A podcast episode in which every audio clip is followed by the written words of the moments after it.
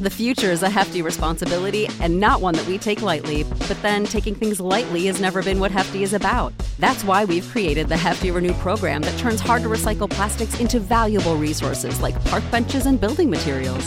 To participate, simply fill up an orange Hefty Renew bag with accepted items, tie it up, and drop it in with your regular recycling. That's it, it's that easy. It's time to rethink recycling with Renew. Particular valued resources may vary by geography. More info available at heftyrenew.com. This podcast is a member of the Voices of Wrestling Podcasting Network. Visit voicesofwrestling.com to hear the rest of our great podcasts, as well as show reviews, columns, opinions, and updates across the world of wrestling.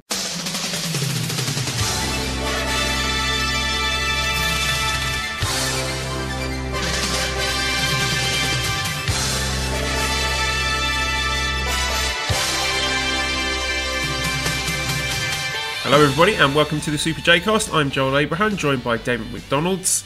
Whilst we do want to wish everyone festive cheer, Merry Christmas, Happy New Year, and all that, some sad news to start off with. Really awful uh, coming from AEW. Uh, terrible news about the, the passing of Brodie Lee, which you, you can see, Damon, just by the, the outpouring of, of grief and, and tributes from everyone across the board, across all different promotions in Japan, in the States, everywhere else that this was genuinely one of wrestling's good guys and was just universally loved by all and is going to be greatly missed. Yeah, I mean the the everything that I've seen online, I've never met him, um, but everything that you see, uh, and just like you said, across multiple promotions, um, has been just uh, unbelievably positive and great, and talking about how more that you know more than the wrestling, that his family life.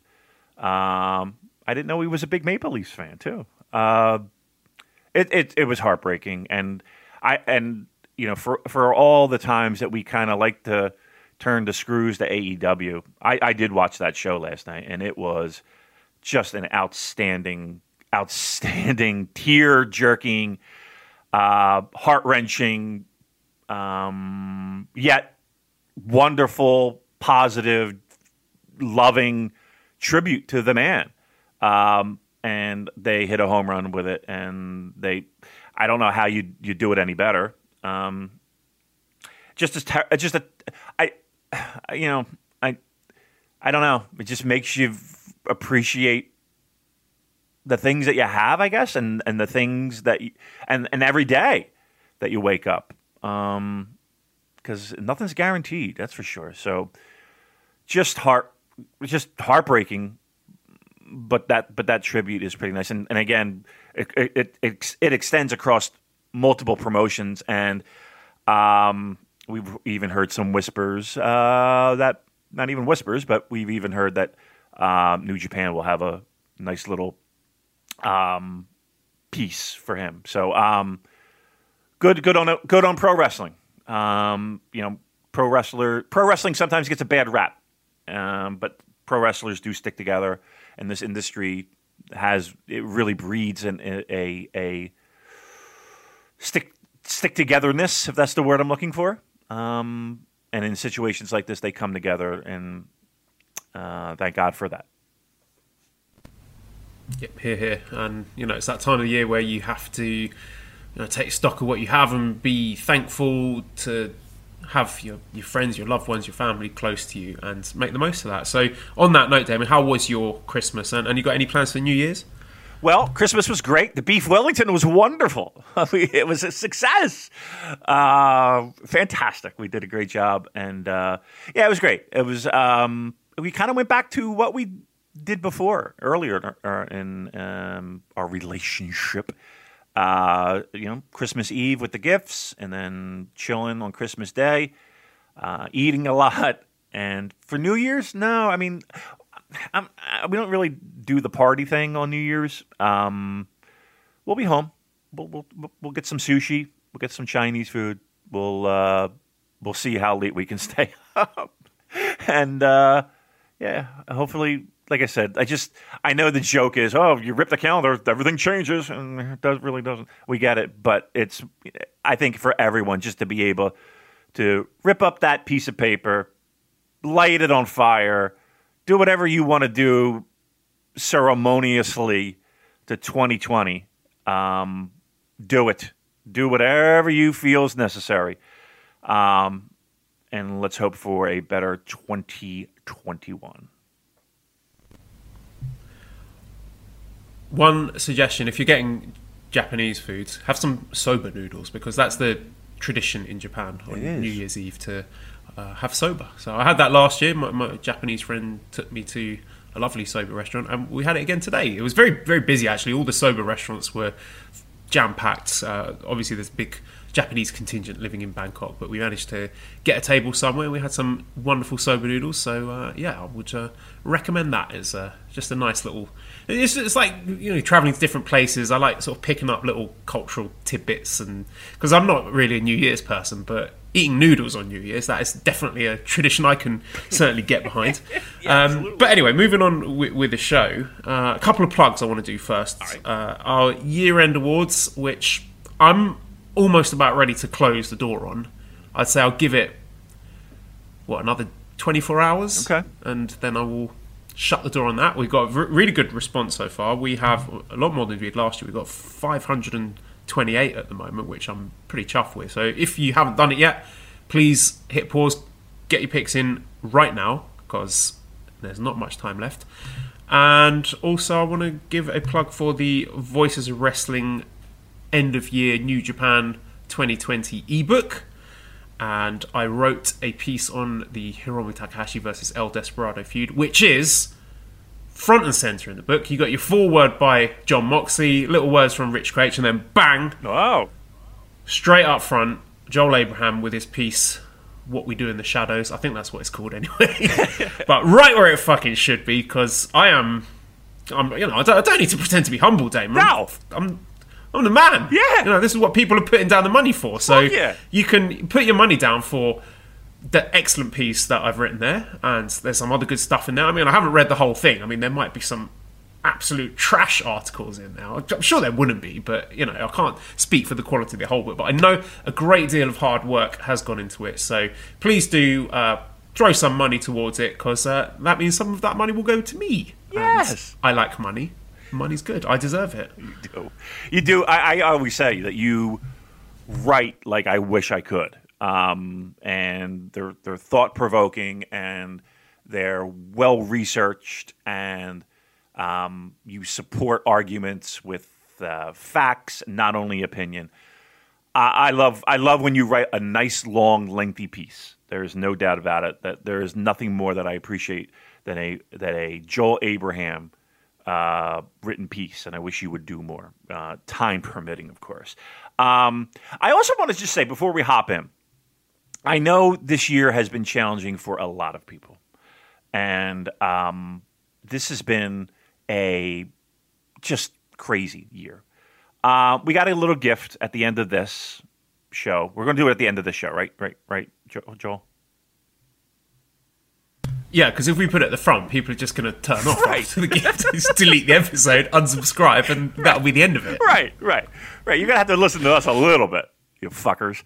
Uh, at the end of uh, us and our actually award winning uh, podcast, I don't know what award we're winning, but uh, at the end of us is uh, an absolutely outstanding, once again, the annual tradition with Kevin Kelly um, who is just such a top notch guy, um, makes time for us, quarantined in his hotel, um, but makes time for us every year when we talk Wrestle Kingdom, when we talk the state of New Japan. And I know that you've heard a lot of them, but um, to have uh, us three kind of chucking the questions his way, and he's honest and he is funny and he is. Uh, uh, again, it is always such a pleasure having that. Um, so there's a little gift from us to you, the listeners, and also uh, we. And I, and I, I, don't want to speak for Joel, but I think he feels the same. Um, thank you for sticking with us.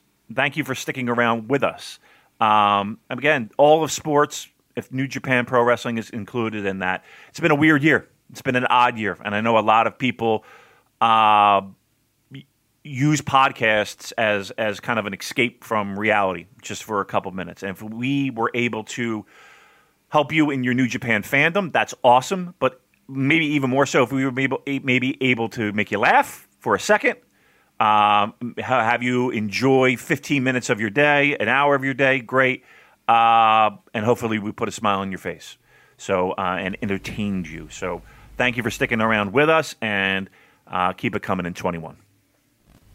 I know I keep saying it, but that episode ninety-seven of our podcast that is that is the King Lear gold. of the the COVID era. That is our great gift to society. So absolute shit year, but we got episode ninety-seven out of it. So there you go. You can have that one for free.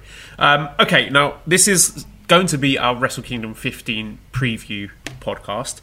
But I do want to preface this with a a question from Steele O'Neill, who says, I don't know if you've recorded yet, but those new COVID case numbers in Tokyo look really bad. So they got uh, plus 1,300, which is, I think, might be a record high or up there for a single day. Uh, what is your 100% self indulgent backup plan if Wrestle Kingdom is cancelled, apart from a two day tantric tug? Because that was going to be it. Just FYI. Why can't it be the. Why, what's wrong with that? Uh, right. I'm doing that anyway, just to be clear. Um, I- what would be my bat if they canceled those fuck? And again, they're, they're not canceling the shows, but if they did, Well, we don't know that. They might. Who Uh, do knows? you think they will? If they did, if they did, you can end the podcast now. Thanks very much for listening. See you in a month. exactly. Listen, we um, we had we have a podcast where we break down an entire New Japan Cup that never happened. So Yeah. th- there is precedent for stuff going wrong. So I'm not ready to you know put the Super J Cast gun to my head and say Wrestle Kingdom's definitely going ahead. We don't know, but let's uh, let's assume that it does. All right, we are assuming and, and, sending out the positive vibes that it does. Uh, if it doesn't, what what what would? Because I got. Here's the thing: I got to completely adjust my my body clock to watch these shows live. Um, hmm. I, I, I mean, I would just go back to bed and just try to make it normal. I like I took off all week. I'm on a holiday all week, and it's mostly to, for these shows. Um, oh boy, that would that would really suck. Again, I don't even I don't even want to I don't even want to think it. Uh, these shows are please please please going on. But yeah, I did see the news about it's bad everywhere. It's bad, it's the it's the worst it's ever been in the United States, Joel. It's the worst from it's worse than the springtime. Um, it's scary, man. It's fucked up. Uh, oh boy. And I did wait. The, my, my favorite part is, uh, and I put it in air quotes, is if we distributed the vaccines at the current pace that we're at, it would be like 10 years before we were able to vaccinate the you know the citizens. I found that to be unbelievable. 10 years at the current pace. What the fuck? What the fuck? Thank God for pro wrestling. Save us, please. Yeah, let's move on to a happier question. Cola Blue says, uh, "Big question is, what is your Wrestle Kingdom 15 snack slash drink combo?" I'll tell you what I got. Something that uh, my lovely wife bought me for Christmas. It is a Jelly Belly chili flavored jelly beans pack. So it's like five different types of chili. Uh, which is very on brand for me because I love Jelly Belly jelly beans. I like getting all the different flavors. I had a Jelly Belly advent calendar in the run up to Christmas, and uh, yeah, this one has five different types of chili. I'm trying to look it up actually, so I can tell you exactly what chilies there are. Uh, the hottest one is, of course, my favourite, the Carolina Reaper. So I don't know if we can have some sort of uh, gimmick thing for that for the podcast. That would be good. Um, the other ones are. I'm just trying to look it up now. I think it's important. The wrestlers, wrestlers, listeners need to know. Okay, so there's uh, jalapeno, habanero, cayenne, sriracha, and Carolina Reaper. So I'm going to be munching on those and uh, sipping some Irn-Bru, which is a Scottish uh, fruit flavored soft drink. So that's going to be my snack and drink of choice while I'm watching Wrestle Kingdom. How about you, Damon? Well, first of all, your butt's going to be on fire. That's for fucking sure. Afterward, My anus is made of pure steel. It's Titanium? been You have a battle titanium tested throughout the years. Yes, it does not melt under pressure. wow, wait. Uh, it's like a steel drum. You can play fucking tunes. Yeah, it's like someone here at. Ishii just no sells it and pops up and screams. Ah! Uh, I have plenty of beer in the fridge, so I'm I'm well stocked. Um, local breweries, uh, have been uh, well taken care of this holiday season. Let's just say that. Uh, I do have, of course, the monsters to keep me uh, awake, uh, and an eight ball of cocaine. no, um, well, snack wise, that's a good question. I, I, mean, we're kind of in this weird spot where we haven't done a lot of, of, of shopping for food just just to satisfy individual meals, right? So we don't have like a lot of shit in the house that I just walk in and snack on. I have a lot of leftovers. So I'm kind of open to suggestions. So if you want to fucking uh, hit Joel on the Twitter box, or if you want to uh, join our discussion, I'm sure we have a channel dedicated just to uh, food. We do. I know we do uh, on our Discord. Give me suggestions of snacks for Wrestle Kingdom, um, because it's a it's a clean slate. I can go get if I if I can get it in the states, uh, I'll get it. Um, and and just as a spoiler alert, and you heard it, and it's and it's recorded, and and all of our listeners will hear it. Kevin Kelly did promise me strong zeros. I'm still worried about my strong zeros because I didn't get a chance to drink most of the, the oh, ones that Malibu yeah. got for me. So they're in my apartment, and I've I've started subletting it to one of my colleagues. They're gone. Um, they're gone. and he's he's Japanese as well, oh, well Japanese right. American, so he knows how delicious they are. I'm they're sweating fun. on that one, Damon. Yeah, don't don't, don't even worry right. about it. They're done. It's, you, are not going to see those. Uh, okay, let's get into it then. Wrestle Kingdom 15 in the Tokyo Dome fingers crossed. Uh, so we're going to start off Monday, January 4th. So this is uh, kicking off at 4 p.m. The opening match will be a New Japan Rambo. I believe it's 22, maybe 21 people, and it's going to determine which four wrestlers are going to compete in the following day's KOPW 2021 four way match. So We'll start off with a, question here from Book who says, uh, Which surprise guest would you like to see walk through the curtain during the Rambo? So, any thoughts on surprise guest, Damon? Uh, your expectations for this match, and if you want to maybe give us some predictions, give me four names that you think. Well, actually, how's this going to work? I don't understand right. how like a, a Rambo is going to work where there are four winners. Like I'm sort of hypothesizing about a, a situation where there's someone really dominant in, uh, just for the sake of argument, let's say Bad Luck Fale, and he comes out and then he's just throwing people out left and right and then he throws out everyone, and we get to like entrant number 18 and then there's only like three more people to come out. They can't come out. Do they, do they just come out and they're like yay we win. It's just right. like a, a, victory lap for the next few guys to come out. That would be awesome if they did do that. Um, uh, yeah i don't i, I mean for, uh, uh, let's answer the question. Surprises i mean if, if it's if you were going to see surprises they're going to be japanese based um, it's not like we're going to be seeing Scott Norton or you know, I don't know whom, whomever. Cheeseburger. Cheeseburger, who w- was a staple in these. Um, first one without Liger. First one without Liger.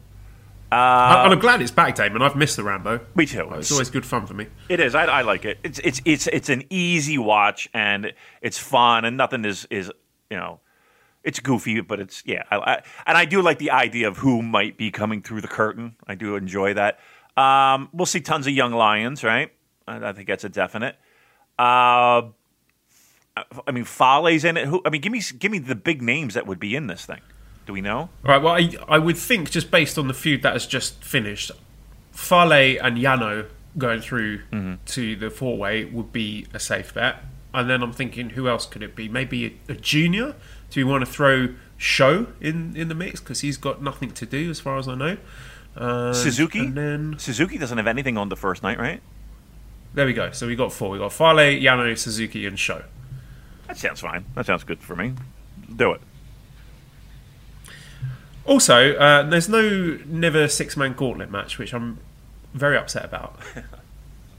no, really. I mean, I, really? I, I think it's it's a snub to the great work that Yoshi-Hashi and Goto and Ishii have done with those belts. I hope. I, guess maybe it'll get added to night two. Maybe they didn't want to sort of spoil things that were going to happen in night one. So maybe I don't know. I'm twisting myself into the, the proverbial pretzel, trying to fool myself into thinking it's happening, but it's not announced, and I'm I'm sad. I want my never six man gauntlet match back, Damon. Maybe they'll do it in Dash. Yeah, I, I want to, Dash is is is a I would lean heavily toward that. Um, I'm just looking at the lineup for night one, right? So, all right, Hiromu's not in it. El Phantasmo's not in it. God's not in it. Taichi, Zack, Kenta, Kojima. Kojima would have been a definite one in that, you know? He would have definitely been it. You think Tenzan's in it? You think we're going to see Tenzan in it? Yes, I think so. Tenzan, Nagata, Honma, Makabe. Yeah. You think you think in the uh, uh, Yuji? You think he's a? Uh, could you see him slotted in the thinking, four? Actually, yeah, his name did pop into my head when we were speculating on possible winners. I'd love to see it, and I do wonder as well, with sort of an eye to future schedules um, and events, whether we might see one or two retirements coming up this year. But uh, I guess that's another question for later. But I, I'm happy with the four names that we've picked. I think Jay White's in it too, right? Wouldn't it be great? If he's got nothing to do, why not? Is Chase still in the states or in Japan? Chase Owens might be in this thing. He might, yeah. He might be a four. He might be one of the. He he did real well. Remember the year before? Was it the year before? Yes, yeah, he eliminated a, a few people in, I think it was 2018, wasn't it? And he had the five count. Yeah. He was doing that gimmick. He might be in that. All right. So, I listen. It's Bushi? yeah. Um. It's also it's confirmed Stardom matches not being broadcasted, right? That's a I don't know. I haven't had confirmation on that. My understanding is that uh, it's still owned by a rival TV station. Uh, so, yeah, as far as I know, they will continue to be dark matches. So, and I've had a few people tweeting about that, saying like, "Oh, Bushiroad should be pushing the product," and but it's it doesn't. It's it's not their decision. Right. It's something that is owned by. Let me find out exactly which company it was because I want to get this right. Uh, Nippon TV. There you go. They own the broadcasting rights to Stardom. Uh, New Japan World is TV Asahi. So if New Japan World showed those Stardom matches, it would be a breach of the Stardom Nippon TV deal. That's my understanding of it. I could be wrong, but uh, if we don't see those Stardom matches as expected, that'll be why. But anyway, those Stardom matches are on night two. Right. And then somebody would have to be publicly executed if because the world would end if that happened. But you know, okay, we get it. Yeah.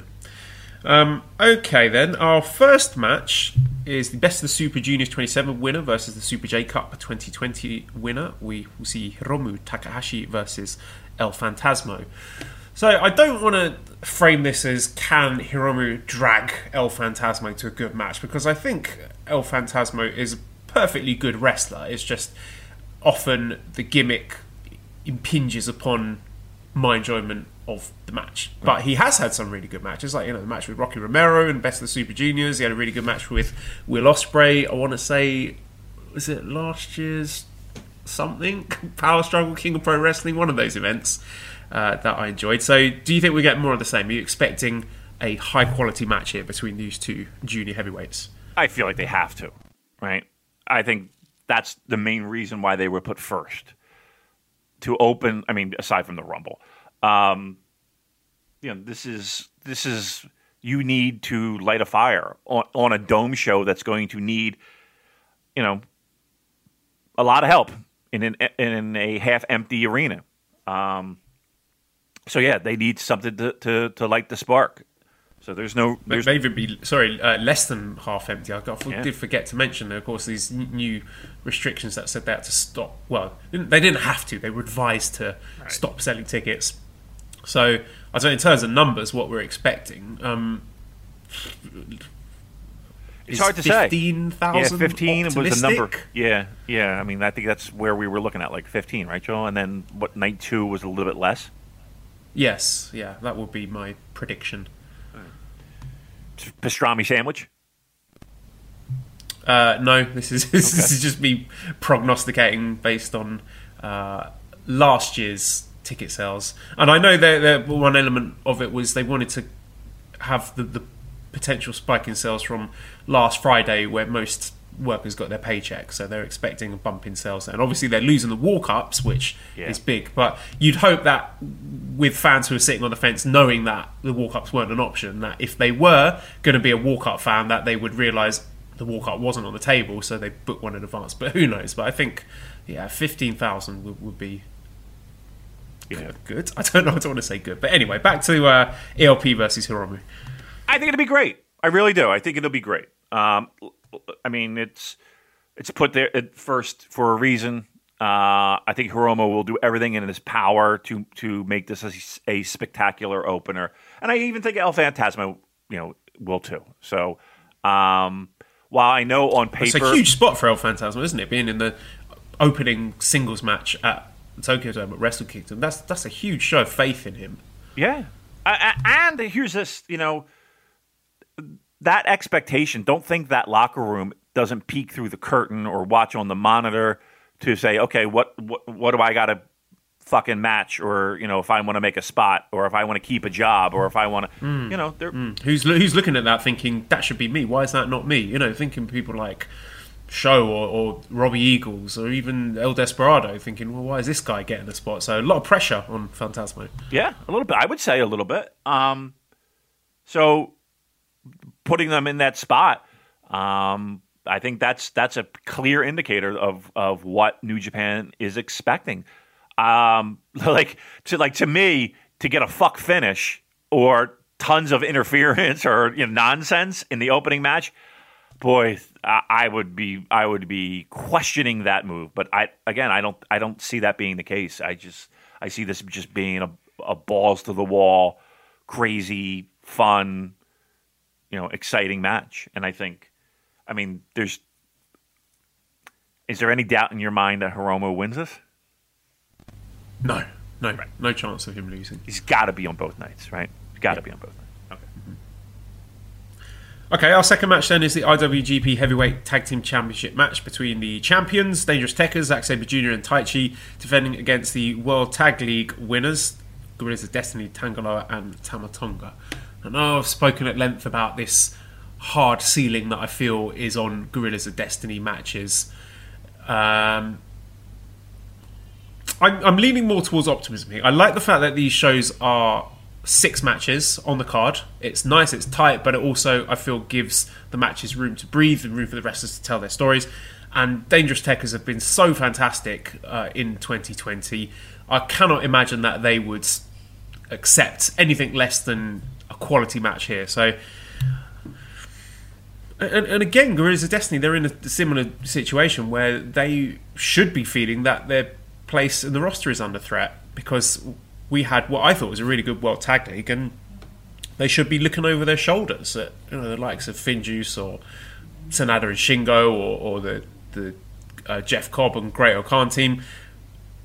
People are coming for them, and they shouldn't be taking this for granted. So, and I, I'm I don't want to be repeatedly fooling myself into hoping for great things from Guerrillas of Destiny, but I'm going to le- lean on the side of optimism here and think that these teams are going to go out and have a, a very good match. And the, the dynamic's going to be interesting because, as we know, Suzuki Gun have traditionally been heels, but then you think Guerrillas of Destiny's Bullet Club heelishness would trump that, and it's going to put Dangerous Tekkers as the de facto baby faces. So I'm really interested to see the dynamics in this match as well as the, the actual quality of it. Um, in terms of who wins, I hope it's Dangerous Tekkers. Uh, I think there's plenty of interesting challenges for them. Um, I think I'd be quite bummed out if Guerrillas of Destiny win. You might be a little sad.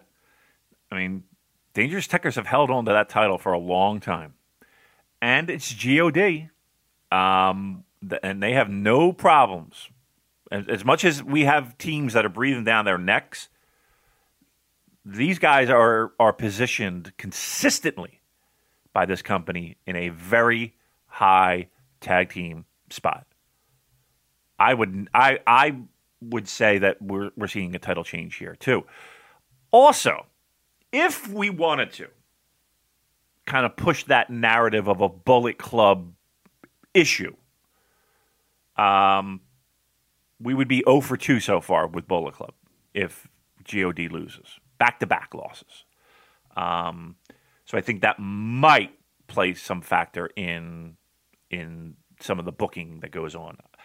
I'm leaning heavily. I think this is a a if I had you know, if I'm laying down some money, I think we see a tag title change here. Yeah, you do make a, a good argument there. Third match then is the IWGP US Heavyweight Right to Challenge contract with yet another Bullet Club guy. We've got hmm. Kenta, the right holder, defending not against Juice Robinson or Jon Moxley, defending against Satoshi Kojima. So Juice Robinson is injured, is unable to take part in this match. His replacement is Kojima. So, what is your feeling towards this change? Do you think it's an upgrade? Because I know people have been a little bit iffy on Juice Robinson since he came back and think that his ability to uh, perform is somewhat limited by the clap crowds. I I think there is some truth to that, but I always expect Juice Robinson on the big stage to try his best and, and put on a really good match. But there's something about Kenta versus Kojima which I find really exciting, Damon. Me too. What are your thoughts on it? here's what you got. Here's what, here's here's if you're sinking your teeth into this match. Here's what you got. You have the opportunity that you didn't have with those other two names that you had mentioned, Moxley and Juice. You have a chance to see a old school Tokyo Dome singles match between two guys who have lived it. That's that's what you're sinking your teeth into, right?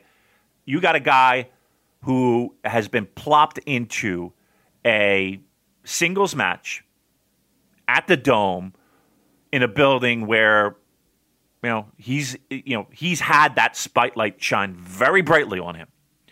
Uh, and this arguably will be his last singles match at a tokyo dome.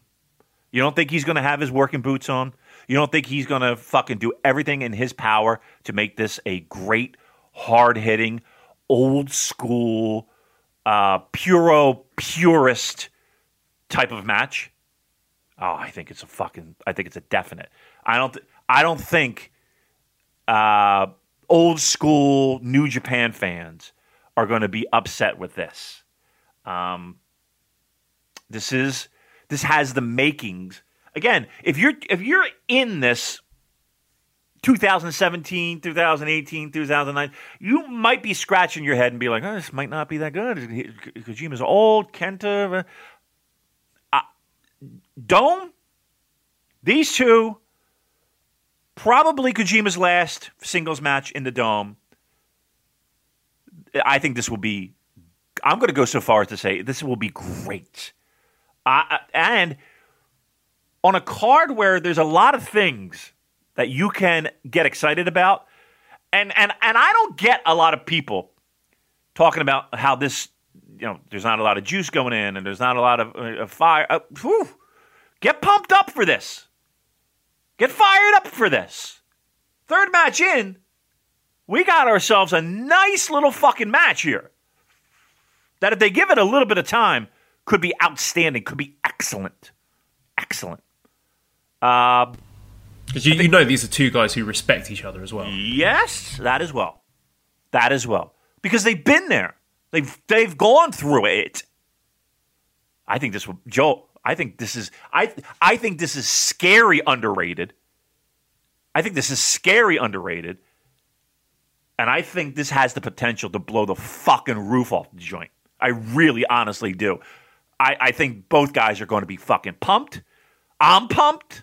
You better be pumped because I think this will be great. Kent is all- winning though, right? Kent is winning. And, and here's the thing: I don't give a fuck about the briefcase. I don't give I don't give two shits about the fucking briefcase. Briefcase. They don't even have to bring the fucking thing to the ring. They can throw it right in the fucking bin on the way. I don't give a shit. I think these two guys are going to fucking put on a show. An old school, puro pro wrestling show.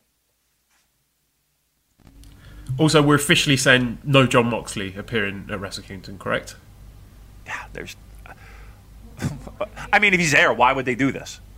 Yeah. If you if they if they were going to get him, they would be promoting the fuck out of it. So it wouldn't make any business sense if they had him that they wouldn't promote him.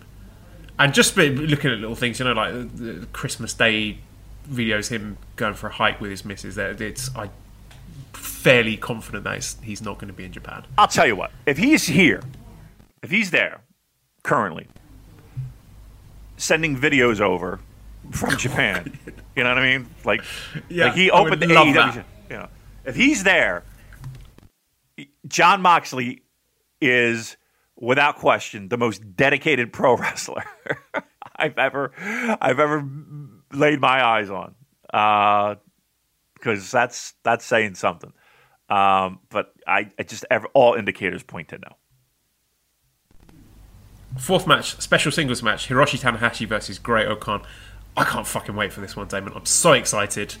Uh, I watched the little hype video that New Japan released where it's got footage of O-Khan uh, yelling and bellowing out these threats to Tanahashi and destroying his knee with a chair as the sun's setting, and then it, it zooms in on his face, letting out that sort of primal howl. Of, ah!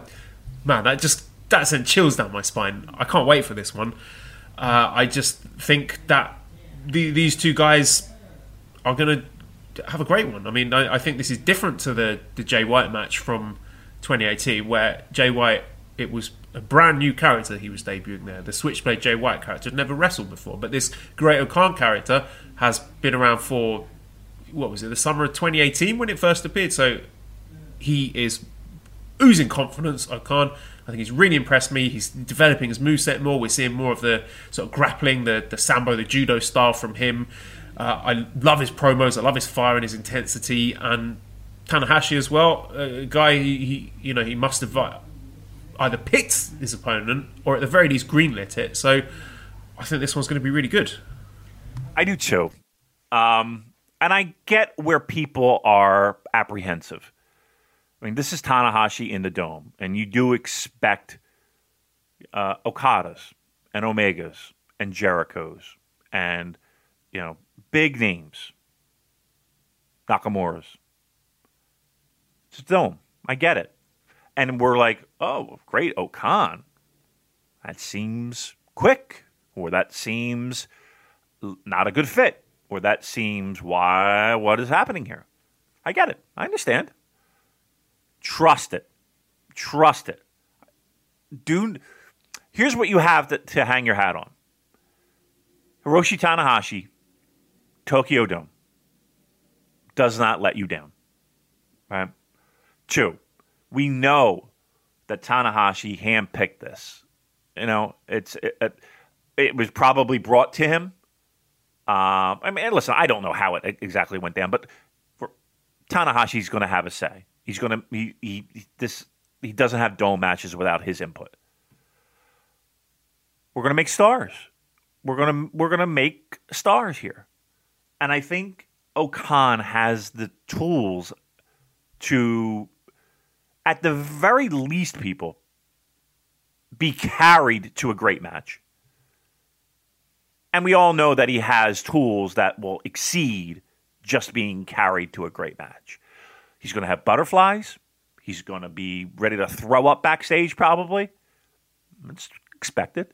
But he has a guy who can get him through the bumps in the road that are going to occur in his first singles match inside the Tokyo Dome. This will be great. How important do you think it is that O-Khan wins? Because I don't think it is. I think Tanahashi could beat him and he would be absolutely fine. But yeah. uh, what are your thoughts on that? I think it'd be fine. I mean, it's not. Uh, uh, you know, I think it was Lanza that brought up this on uh, Omakase, um, John Carroll's podcast. Uh, you know, New Japan has no problem having guys their first match in a big spotlight like this, take the pinfall um, as kind of like a, a learning process for uh, that person. But on the other hand, you're looking at Tanahashi, who apparently has no problem putting over people and has no problem uh, making stars. I think it could go either way. I, you could flip a coin, and I wouldn't be. Here's the thing: I wouldn't be upset with either of them. And I think that to me, while I would think Tanahashi would get the win, I would not be upset if O-Khan did. And that's what makes the fucking match somewhat even more interesting. Is that you really don't know who's going to win. You don't know where New Japan's head is right now. So that's what that helps makes it even more interesting to me. Yeah, I, I would love it personally if O-Khan just absolutely destroys him you know, obliterates his knee and get a stretcher job, and Tanahashi's on the shelf for a few weeks following Wrestle Kingdom, I think that would be equally good as well. But if it's a you know very competitive, close match and Tanahashi ends up using his, his skills and, and cunning and experience to get one over on this uh, young, relatively inexperienced opponent, I'd be okay with that as well. And you know, I, I, don't even think this needs to be you know any sort of classic pro wrestling match. I just think uh, it's just a great spot for both guys. If they go out there and have a, a really good match, then I'll be satisfied with that. Um, all right, then fifth match is another special singles match because you've got Okada versus Will Ospreay. So this will be Ospreay's first singles match since the big heel turn in New Japan. So some question marks over whether or not he's going to adapt his style. I mean, he's already changed the entrance music, which I think was a, a good choice. Uh, but you know, some people are apprehensive, thinking, well, if Ospreay's a heel now, does that mean he's going to be doing cheating and interference? I hope not. My my inkling is I don't think so because it seems that they keep that for one faction doing that at any given time. So I think that is the the Bullet Club are doing the cheating and the interference. So I don't expect it from Ospreay. I, I wouldn't rule it out completely, but um, these two wrestlers I think have got really good chemistry. A lot of history together. Of course, uh, Okada being the person who brought Ospreay into the company after they had that famous match in Rev Pro. So my expectations are pretty high for this one. Oh, I, they're they're sky high um, for me. And and here's the thing: it's I don't think they need to have Ospreay be the cheating heel guy. I mean, this story it feels like is more of there was a glass ceiling that Ospreay couldn't break, so he had to take care of the top guy in that faction and then form his own thing. Um, can this be a feud? Sure. Can this be a hard hitting match? Absolutely. But I feel like this is more of I'm better than you as opposed to you fucked me. Um, even though, you know, he left the faction. Look at where this is placed. You know, this is. Again, we do. I don't know if, we, if the, this is the official match order, but yes, it is. It, is this it? is the okay. co-main event. Yeah. Okay, co-main event then. That's a that's a spot. You know what I mean? That's a spot. We're we're going we're we're we're we're going a long time. Uh, they will have plenty of room to do whatever the fuck they want. I mean, Okada in the fucking dome is not getting ten minutes. Uh, I think this will be great. I really do. I don't care what year it is. I don't care what pandemic is outside those doors. This will be great. Um, I th- and I think expectations are high. But here's here's what I think too, and I think 2020 has done this. On paper, I think people have a lot of expectations, but I think what 2020 did was really shave off people's expectations of what is g- going to be great. They're, I, not that they're just happy with good, but going into matches, they're they're okay with good. They just want good. Just give me good. And if you can deliver great, it's it's going to be special. And I know it's fifteen thousand, and I they're going to try their best to make it sound like there's forty. Will it work? I don't know. I, I don't know. It, watch the match, enjoy the match, because I really feel like this will be. To me, this has the, the potential to be the match of the two nights. Um, these two guys will will deliver. Um, I guarantee it. And then our main event, the sixth match, IWGP Heavyweight and IWGP Intercontinental Double Championship match. Tetsuya Naito defending against Kota Ibushi. So, these guys have history of having wild, crazy, dangerous matches, dropping each other on their heads. Uh, the last time we saw them was at Dominion in 2019. Are you expecting more of the same here? Is this one that you're going to be watching through your fingers, terrified for the, the damage these boys are going to inflict on each other? uh, I think that they will go all out as they normally do. That's what they do together. Um, I don't think anyone will change that, and I don't think anyone should change that. Uh, I'm more this this this is the one match where I'm concerned with finishes, and I'm concerned with uh, who's who's going to night two. Um, and I do feel that there is a little bit of mystery involved here. Um, in my head, Joel, I and and I, and I don't want to discredit Ibushi here, but Naito has to go over here, doesn't he? Does he have to? Let me ask you that: Does he have to go over here? No, I think the whole story is building that Ibushi's been underdog. So I think, I mean, he is the, the bookie's favourite to be winning. So I think that is the most likely outcome. Uh, I tell you what, I'm scared about, Damon, is as that clock ticks closer and closer to the 60 minute time limit, with that fear in the back of my mind that it could end in a time limit draw, thus giving us a three way match on night two. Give me a percentage chance of that happening and your thoughts on the possibility. Boy, oh boy. I mean, we only have six matches, right? We only have six matches, plus the the Rumble. Whew. You're telling me that these two motherfuckers are going to go 60 and then go another, what, 35 tomorrow? Wow. That's a lot. That's, that's a big ask, isn't it?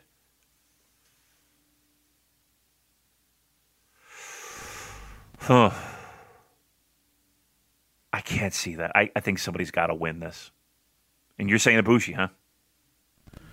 Yep. I would be perfectly happy with either guy. Well, actually, I'd be more happy with Naito winning, but you know, I'm not going to cry if uh, Ibushi wins. I think Ibushi is the, the clear story here. You know, he has a grueling match with Naito. Maybe he's carrying an injury into the, the match against Jay White on night two, so makes him an even bigger underdog. Uh, so yeah, I think that is the the chalk pick, the vanilla pick uh, going forward here. Why don't they give the Naito a, a long run? Why? Tell me why. We want Why to. is, why do you think that's so necessary here? Because I think even a lot of Naito fans are satisfied, if not over the moon, with his run in 2020. what run? He had the title. He lost it. He won it back. Well, I mean, he had it for the majority of the year. What was it, like a month or two? He didn't have it. I don't know. It just. I, I here's what it does. It does make him a vulnerable champion, which makes things a lot more interesting. And that's his whole story, isn't it? He's Yeah. never been the guy that's been the, the dominant champion. Yeah. I mean, that does make things a little bit more interesting because you're right. It, I feel like it could go either way. Give me percent. you- You're saying odds favorite Ibushi. Give me a percentage. Eighty percent confident Ibushi moves on. Okay, no, I'm going 60 Ibushi, 30 Naito, 10 draw. Wow. I'll tell you what. If they do a draw, if they do a draw, I'll do a fucking cartwheel. if they do a draw. A cartwheel out of joy or frustration or sheer madness? madness, pure madness. I can't. They're going to have these. I mean, and they can. They can go an hour. I, I that, that's not. I'm not worried about that per se. I'm more of they're going to make these guys go a fucking hour and then go another thirty something minutes and do a triple threat match at night two. Whew. That's fucking. We're go, we're starting 2021 just like we ended 2020 for Christ's sake. Uh, boy, I just don't. I, I just don't. I'll go so far as to say I don't want. Do you want that? Would you want that? No, no, no, way. I don't like multi-man matches. I think they can be good, but they trend towards being not good when they can contain the usual tropes of one guy having a nap on the outside whilst the other two wrestle in the ring. And there's just not a history of them being done well in New Japan. The last one that I can remember was King of Pro Wrestling 2018, the Kenny Cody Ibushi three way, which I really didn't like at all. It was it was really goofy and contrived. Um, so yeah, I hope they don't do it again. All right, I'm going with a Boosh. I mean, you talked me into it. That's crazy. Then what do you? So Naito just has one night and he's done. He's not working the next night. I guess so. Yeah. Lucky him. All right. I forgot to ask you who who you think is winning Okada Ospreay.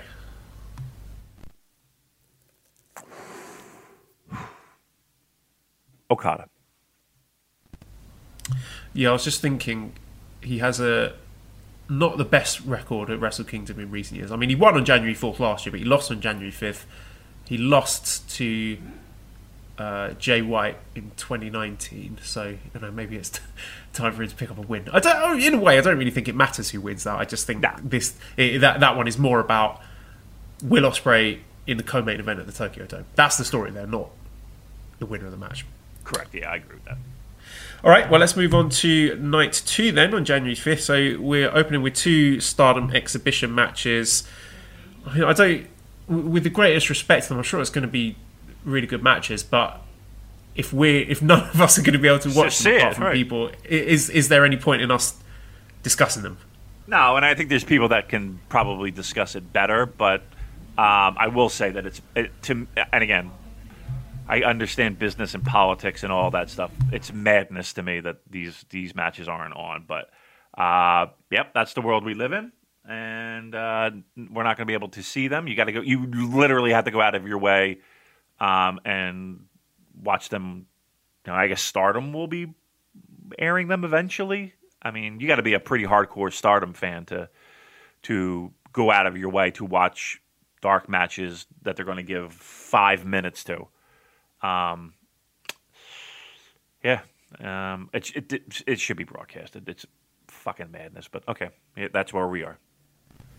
And then our first match is the KOPW 2021 four-way match. Yay! So we uh, we we predicted what Yano, Fale, Sho, and Suzuki. Who are you tipping to walk away with the KOPW 2021 crown or trophy? Oh. I, I'm okay with it being on Yano. Just my two cents because that, that that lets you know exactly what it is. It's it's opening match undercard silliness shenanigans. Um, so I mean, who gives a shit? Fale. I'll go. I'll go Fale. Congratulations, you, you got yourself a trophy. All right, uh, second match is the IWGP Junior Heavyweight Tag Team Championship match with Kanemaru and Desperado defending against Master Wato and Ryusuke Taguchi. So, an interesting one. Big spot there for Wato. A big show of faith in him. I know it's only a tag match, but for a returning young lion, he fair to say hasn't covered himself in glory. The, the company are still behind him.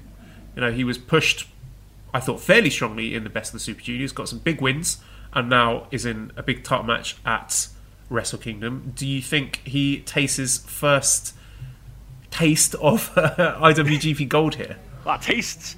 Um, I do. I, I do. Um, it is. It is a decent spot, and New Japan does not give up easily on guys. Um, they they do have patience, probably more patience than we do here in the West. But yeah, I think uh, opening of the show, give them the belts. Um, hopefully, that means we'll see more Despy in a singles role, maybe challenging for a, a junior title.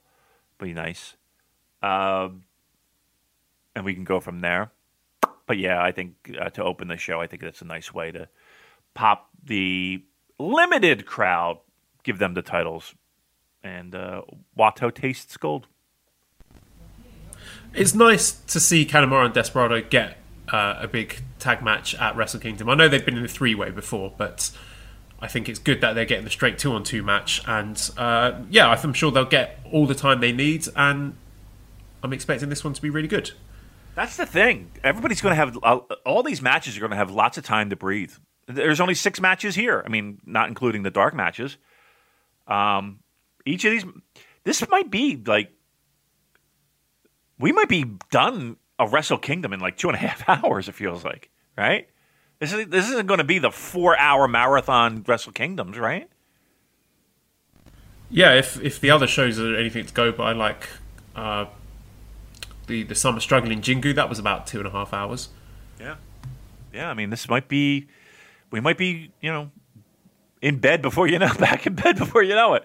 So, I think it'll give it if they if they give us time to breathe, it might be good. It might that might be good. Third match is the Never Openweight Championship match. Shingo Takagi defending against Jeff Cobb. Shingo had a really excellent 2020, but I think it is time to put the belt on Jeff Cobb. Let's give Empire a bit of shine, give them some gold. And I'm expecting Jeff Cobb to win this, and I think it's going to be a really good. I'm saying this about everything. The, the more I go through this card, I'm thinking these two shows should be excellent. Yeah. They really should be because they, on paper, everything looks good. And Shingo versus Jeff Cobb on paper looks really good to me. So I'm expecting uh, Shingo to, to do a lot of bumping for Jeff Cobb. You know, we talked about how Jeff Cobb uh, is more enjoyable to watch with a, a, more dynamic opponent who can fly around the ring for him. And I think Shingo, you know, might not be the, the person that jumps on the page to you as Shingo to be that guy, but he can be. He absolutely can be, and I think he will be in this match. So I'm expecting um, a very exciting contest between these guys and Jeff Cobb to win. Yeah, I think that's the that's my pick to win. Um, look, you're looking at night two. Aside from Ishimori and what we're assuming will be Hiromu, this match, you're hanging your hat on to to deliver when it comes to Wrestle Kingdom match quality, right? I mean that, that this will be this will be your beefy, hard hitting, smack in the face, lots of chops, some clotheslines thrown in there, um, and some great near falls and all the, all the fun stuff that we enjoy. I think a lot of people are looking at this match. Not to give away uh, spoilers, but I know Kevin Kelly's excited for this one, and rightfully so. Uh, Jeff Cobb's going to be excited. He's going to have his fucking working boots on. And Shingo's had an awesome year. And so, and I, you know, look, not that anybody gives a fuck, but Wrestle Kingdom starts the calendar year, man, for, uh, and the wrestling calendar year for lots of people. It's the biggest show of the year. And, and it's, it's, people want to leave a mark and people want to leave an impression. I think these two guys are are set to do that. And night two, they might steal the fucking show.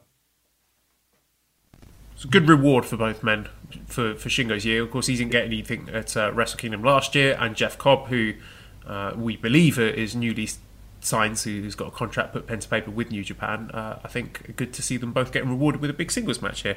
Um, okay, let's move on to the fourth match, special singles match between Evil and Sanada, which I know a lot of people are not excited about. But I want to open up with uh, Andrew, who says, Now that it's been proven that despite a minority of voices, Evil has achieved worldwide acclaim. So, of course, this is a reference to the fact that Evil is the, the top selling merchandise with the, the global shop for New Japan, which I think is really impressive considering we hear a lot of criticism. Obviously, something he's doing is resonating with the, the Western fan base, so people want to wear his merchandise at the very least. Um, okay, well, well, people also want to wear Van Halen t shirts. You know what I mean? you know, uh, the logo is really fucking cool, but uh, you know what I mean? Like, I, I understand people buy merch because they want to support their favorite wrestler, but they people also buy merch because a cool T-shirt is a cool T-shirt.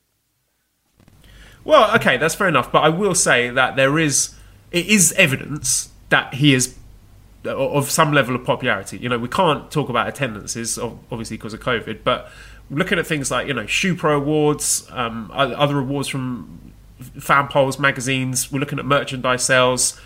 Those are the only metrics we've got to judge whether or not Evil is a success, and he's ticking all those boxes so far. So right. we've got to give him that. I agree with that. Um, and again, uh, not to beat the dead horse, but people don't hate Evil.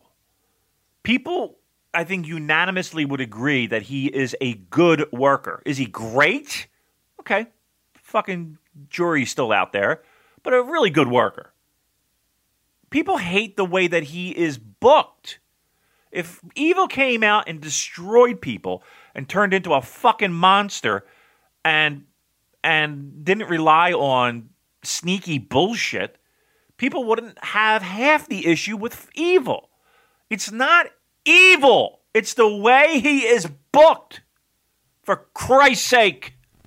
But even then, with all those the, the, the metrics that I've just mentioned, the way he's been booked is resonating with Correct. people.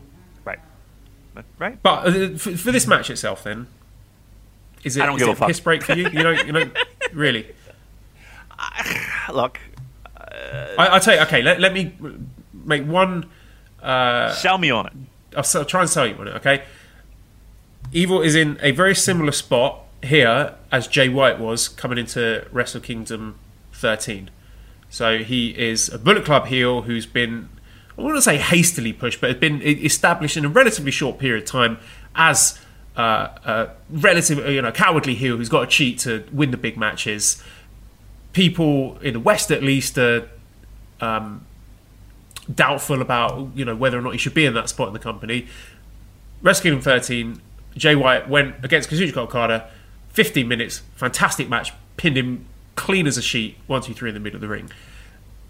I'm not saying that needs to happen here, or even that it will happen here, but if it did, if he just goes out and beats Sanada without having to cheat in you know the closing of the match, I think that would be a very effective, and not not probable, but possible way that this match could play out that I think would be very interesting.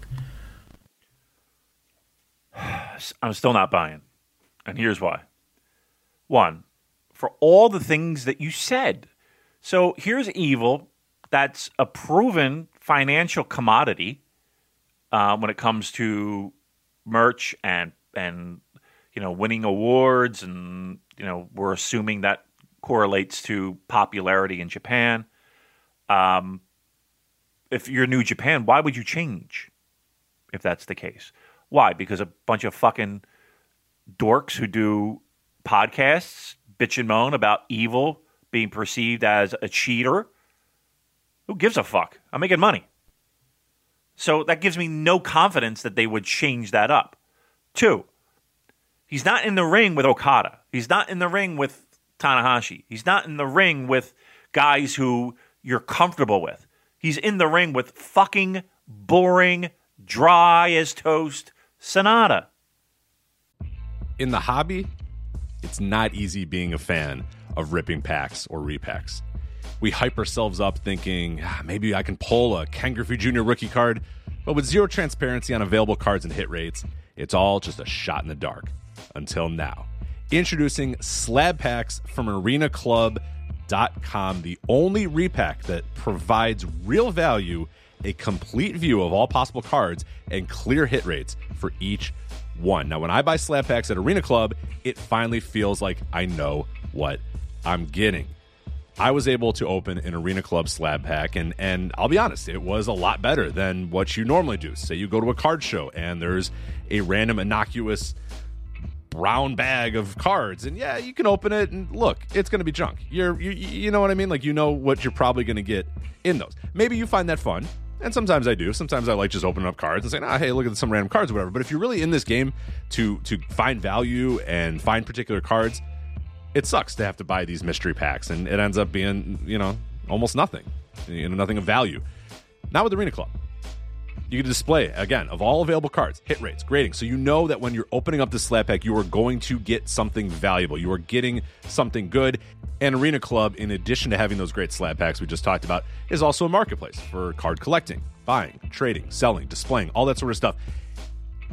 But those Arena Club slab packs, man, they are revolutionizing the repack game with transparency. After your pulls are revealed, they'll immediately be placed in your vault for safekeeping or trading and selling, and you can have them officially graded by Arena Club as well. So again, setting these things off, it's going to be officially graded by Arena Club, and the Arena Club grading process is accurate, fast, and transparent with full grade rationale provided and explanation of how your card was scored. So whether you're buying, selling, trading, or displaying, Arena Club is the card collecting platform that you have to check out. So right now, I've got a special offer here for Voices of Wrestling Network listeners.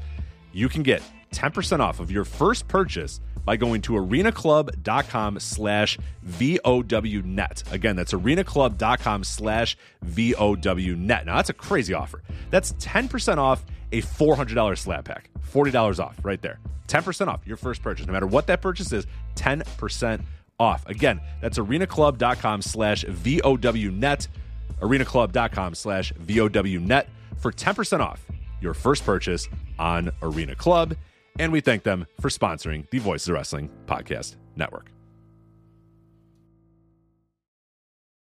The future is a hefty responsibility and not one that we take lightly, but then taking things lightly has never been what Hefty is about. That's why we've created the Hefty Renew program that turns hard to recycle plastics into valuable resources like park benches and building materials. To participate, simply fill up an orange Hefty Renew bag with accepted items, tie it up, and drop it in with your regular recycling. That's it, it's that easy. It's time to rethink recycling with Renew. Particular valued resources may vary by geography. More info available at heftyrenew.com. Like I, I I don't have confidence in it. Now, if they go in there and blow my fucking pants off, great. God bless. I'll be the first person to stand up and give them a round of applause and buy them a drink the next time I see them. I don't think that's going to fucking happen though. And I, not only do I think that's not going to happen, I have zero confidence in it. And I'll go so far as to say I I've seen it before. I feel like I've seen it before. This has bullshit written all over it. I'm sorry. This does not have classic match written all over it. And if, and if there's going to be a piss break, if there's going to be a Cody Rhodes piss break at Wrestle Kingdom, I think a lot of people looking at this one. I think a lot of I think the here's here's what I'm going to say. The first time Dick Togo hops up on that fucking apron, look at your Twitter mentions. And look at fucking, you know, your, your timeline people are going to lose their fucking shit. Don't mention me, listeners. I don't. I'm not interested in what you have to say about Right, Evil versus. really not, definitely right, right. don't at me during Wrestle Kingdom because No, I right. could not give less of a shit. Timeline wise, you- you- I guess that's what I was trying to say. Um,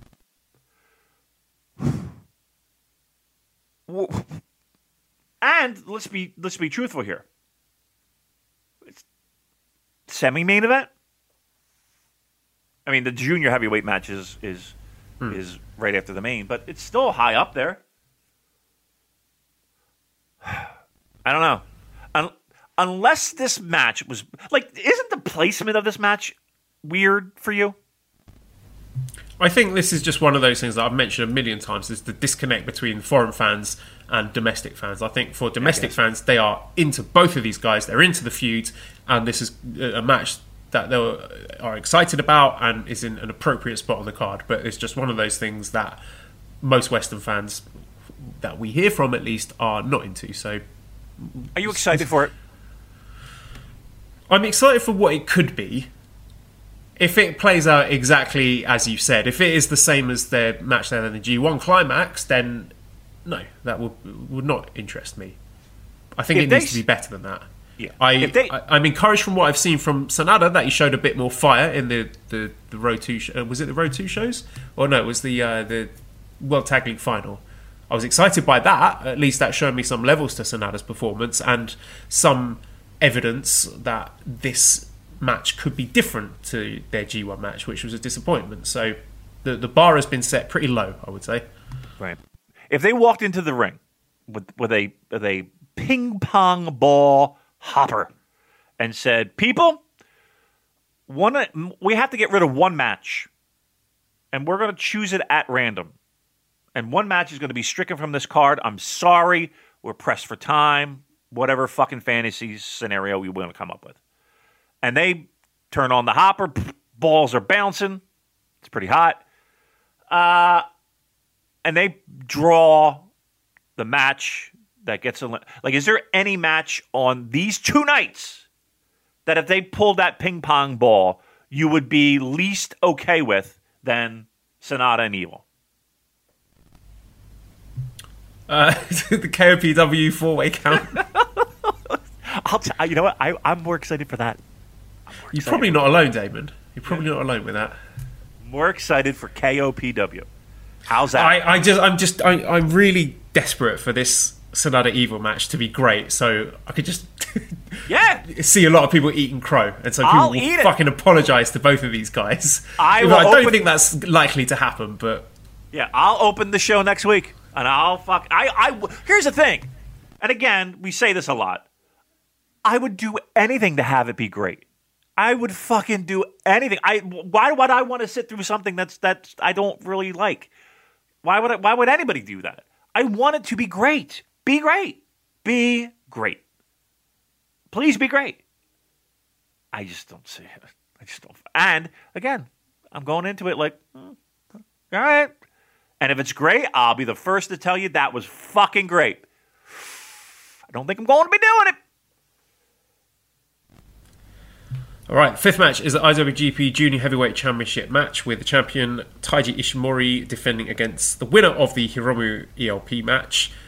Again, this is a really big spot for the Junior Heavyweight Championship, and I'm delighted that it is in such a big spot, being the semi main event of a Tokyo Dome show. So, big thumbs up for that, and I think that speaks volumes about the great work that Hiromu has done. Let's be fair, you know he's he's front and center of the division despite not being the champion right now.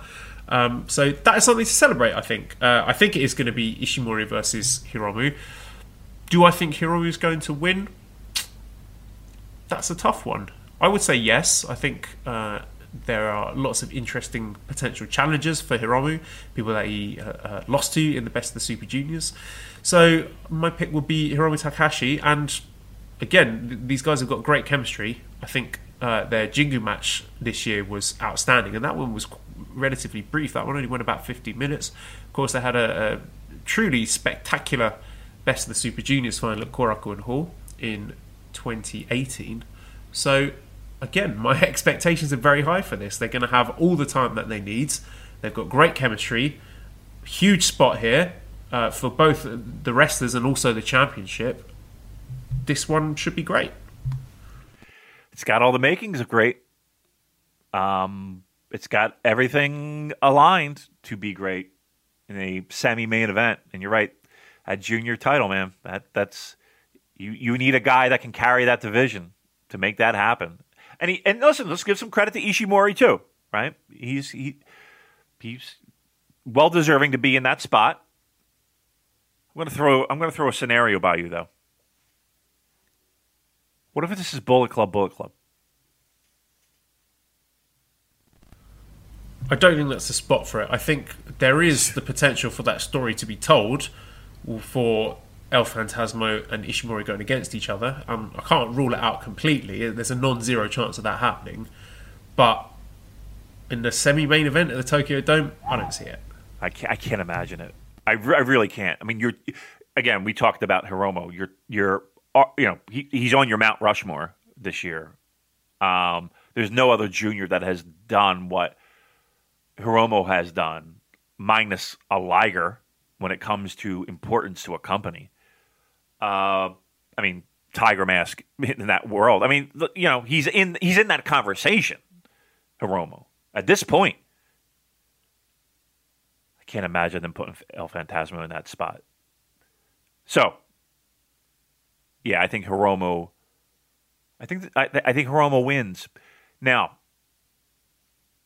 again, I kind of look at cards and I kind of see booking and I kind of see, okay, we're going to bring the crowd up, we're going to bring the crowd down, we're going to do this, we're going to do that. And I think every pro wrestling booker does that. And I think every fantasy pro wrestling booker does that. Hiromu wins the title. Feel good moment. Everybody's hot. Everybody's great. Are we going to do that again in the main event? All right, we're going straight on then. So sixth match, Yeah. IWGP Heavyweight, IWGP Intercontinental Double Championship match. The winner of Ibushi Naito against the challenger Jay White. I don't think this is the year for it to have the evil ha ha ha I tricked you all heel triumphant moment in the middle of the ring. I don't think it's the year for it. I'm going to say no. I think the winner. I, I'm expecting Ibushi. I'm a, you know, my, my chalk pick is going to be Ibushi versus Jay White. Ibushi finally gets his revenge. He's taken two, no, three defeats to Jay White in 2020. He lost to him at Wrestle Kingdom and in the G1 and in the Power Struggle briefcase defense. So it's all set up there. I, I cannot imagine him losing for a fourth time. You know, after eating all the shit he ate at the at Wrestle Kingdom last year, losing on both nights, I can't see it. I think it's a feather in Jay White's cap to be put in the main event, and I think he, he more than deserves it. He looks incredible. I think he's had a, a very good 2020 despite limited opportunities given the, the COVID situation. I think he's a great foil for Ibushi. I think they've got tremendous chemistry together.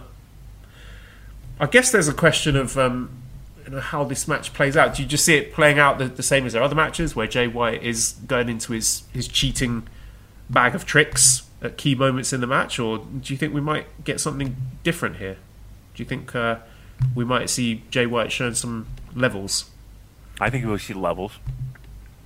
And I think we get a little taste of Jay White, maybe uh, like little seeds that I think people will come back to to be like, oh, remember that moment in that match at, at the Dome when we look at Jay White.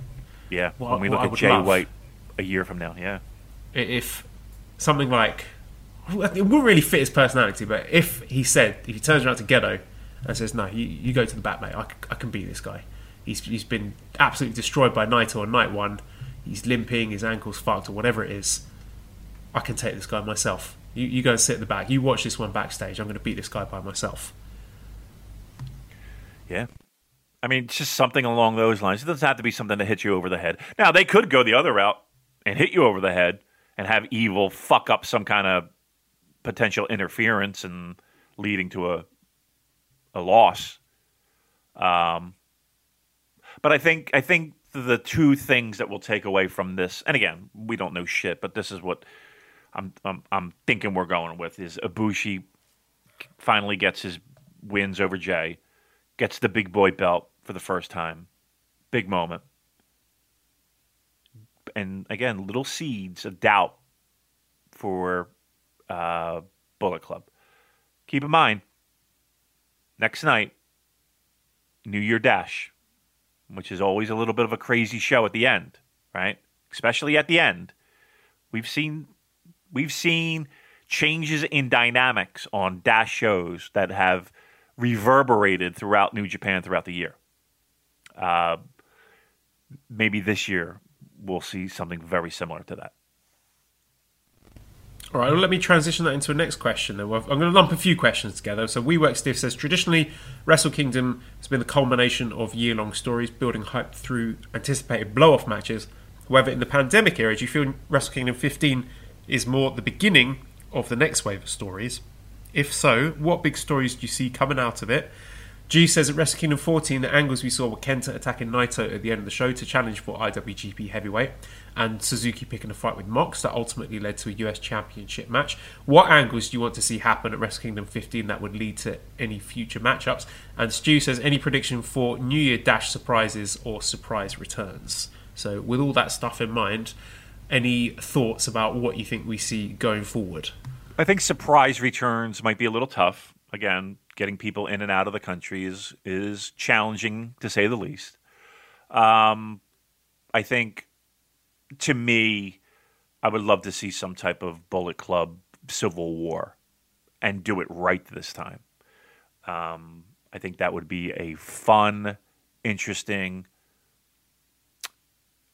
uh, and a way to kind of get Jay White an- another level, uh, and and and and, make him a little bit more of a well-rounded guy. He can still be a conniving cunt, right? No doubt, but uh, maybe with even a little bit more uh, dynamic range to an already really interesting character. All right, so we're looking at maybe the, the seeds of Bullet Club discourse being sown either at Wrestle Kingdom or at New Year Dash, something along those lines. I think so. I think so. Um, as as for, I mean, you'll have Ibushi uh, as your new world champion. So I think new beginnings. We'll see some, you know, maybe some seeds planted for that. Um, who that might be is anyone's guess at this point. Uh, you know, is Will Ospreay a guy that you would put in that category? Is uh, Okada in that in that class? I'd, see, Ibushi winning that title what that does to me is it makes some interesting matchups for the early part of the new year. To me, that's going to be fun. Yes, the match that I do have an eye on that hasn't happened yet, and I think feels like it's been protected is Will Ospreay against Tetsuya Naito. That's one we haven't seen before. So I wonder if that is something we're going to see at some point next year on a big stage. Maybe I- Ospreay is someone we could see win the New Japan Cup, perhaps. Who knows? Perhaps. So a lot of interesting possibilities there. Um, okay. Uh, Alan says, obviously not being able to be at Wrestle Kingdom this year is a disappointment, but understandable. It's an experience those of us that have been will never forget. Of course, uh, Alan is my, my buddy from the, the Smartcast podcast. We went to Wrestle Kingdom 12 together. Uh, he, and Alan asks, of all the matches announced for the shows, what match are you both most gutted about not being there live for? Well, yeah, it is. I don't- like this would be. You would probably be leaving, or in the next day or two. I would be leaving either today or tomorrow. You know. Yeah, New Year's Eve, I was in Tokyo last year. Yeah. Yeah. I mean, I was flying. Well, it was, maybe it was New Year's Eve or New Year's Day. uh, We were flying. Yeah. So, yeah, it's it. it does hit hard. First time in like five years. Not that going. It's gonna suck. Um. Hey. Hey, I, I got a bar that's being built, so it's pretty coming along very nicely. Um. what match? I think live. If I were completely non-strong zeroed. um, Okada, Ospreay, um, Shingo, Jeff Cobb, uh, and even even I think those two, those two, I would be most excited for. Yeah, I think I would probably say Ibushi Naito, which of course is a match that I've seen live uh, twice before. Actually, I saw it at uh, MSG and Dominion the same year in, in 2019. But I think being put on the biggest stage of them all, January 4th, Wrestle Kingdom Tokyo Dome, that one is going to be special. So it's a shame we're going to be missing out on that one. But um, I mean, overall, David, now that we've gone through the cards, I mean, I know it's sort of crept up on us, Wrestle Kingdom, and it feels like, for obvious reasons, the buzz isn't there that there usually is. But now that we've broken it down, how are you feeling? What's, what's your attitude towards the shows? I'm pumped. I, I gotta be honest with you. I think this this podcast, if if if, and again, we're not New Japan apologists. We're not New Japan. You know, we're not pff, getting a check from them. Uh, but hopefully, we got you a little bit more pumped up, and hopefully, we we kind of shed some light on this card, on these cards, that maybe you didn't see, and maybe a perspective that you didn't notice. I'm excited. Um, I'm more excited now than I was, say, yesterday or even the day before. Um, look, it's been a hard year. We get it. This is this this. There's a lot of interesting things going on here, and there's a lot of things that, if if they work, could make 2021 a real fun year. Again, everyone, fingers crossed, on their knees, praying to whatever they want to pray to hoping that 2021 we're back we're we're we're watching shows live we're we're in the arenas we're buying tickets um, we're able to travel we're able to be there if so i think the pro wrestling will be there for you and it's set up on these three nights if we include dash so yeah to answer your question I'm I'm I'm more pumped up. Whereas I would have been like at a six or a seven. I'm probably at an eight, maybe even a nine. I'm ready to go. I'm fired up, and I'm excited to watch some really good pro wrestling, uh, and support this company. Me too. Just going through it, seeing on paper, I can't see anything less than getting two stellar nights of wrestling. Wrestle Kingdom always delivers. I've never walked away disappointed from a Wrestle Kingdom, and this year's not going to be any different. And I'm sure when we next speak to each other, Damon, and review these shows, we are going to be hyped, and I'm sure we're going to be getting uh, a lot of fans who maybe have been disinterested in the, the latter half of 2020 coming back to the party and hyped about what is going to be taking place in 2021 in New Japan Pro Wrestling. Hello again, everybody. We have a festive treat for you listeners on the Super J cast today. We are once again joined by the English speaking voice of New Japan Pro Wrestling, the great Kevin Kelly. Thank you for joining us again. Uh, how's the hotel quarantine going? You know, it's not too bad, Joel. Uh, to be honest, it's not as restrictive as I thought it was going to be. Um, I'm, I'm not allowed to leave the little district that I'm in, but I can get out, walk around. I can go, you know, there's a Jonathan's restaurant within walking distance, Lawson's. So, uh, you know, Sukiya. So I have all of my fine dining needs at my disposal. You had a, we'll just call it a, a strange year. And I think everyone has as well, Kevin. Can you talk just just I, I, just want to dive into the head of Kevin Kelly for a moment and and the year 2020. Uh, how difficult has this been for you, not only personally but professionally professionally as well? Well, you know, it's funny. I was thinking about our conversation last year and the things that were planned and the things that I felt like were going to happen and and I'm like this our call this year here at the end of 2020 first of 2021 I have no idea what's going to happen. Um, this year was going to be tough to begin with because it was different. We were going to be facing a year where the G1 was moving to the fall. And that was going to just wrinkle the sheet. And you don't quite know okay how's that going to work? And what's going to happen post G1 and the road to Wrestle Kingdom. But then, of course, you know, we're shut in and the pandemic happens and everything is uh, really completely turned on its head. Professionally, at first, it was difficult because I was up my wife's ass and she wanted away and I couldn't go anywhere.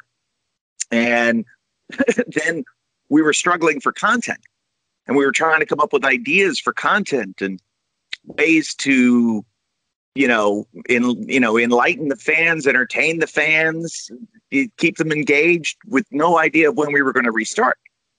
And then when we were going to restart obviously it was without english commentary i was really worried about us regressing in terms of coverage of events. But the technology that's available to us now with zoom and free software like Audacity and OBS Studios. It made it pretty easy. And then once we got beyond Dominion, we kind of got into a little bit of a groove and a routine with me doing sort of the shows at home by myself.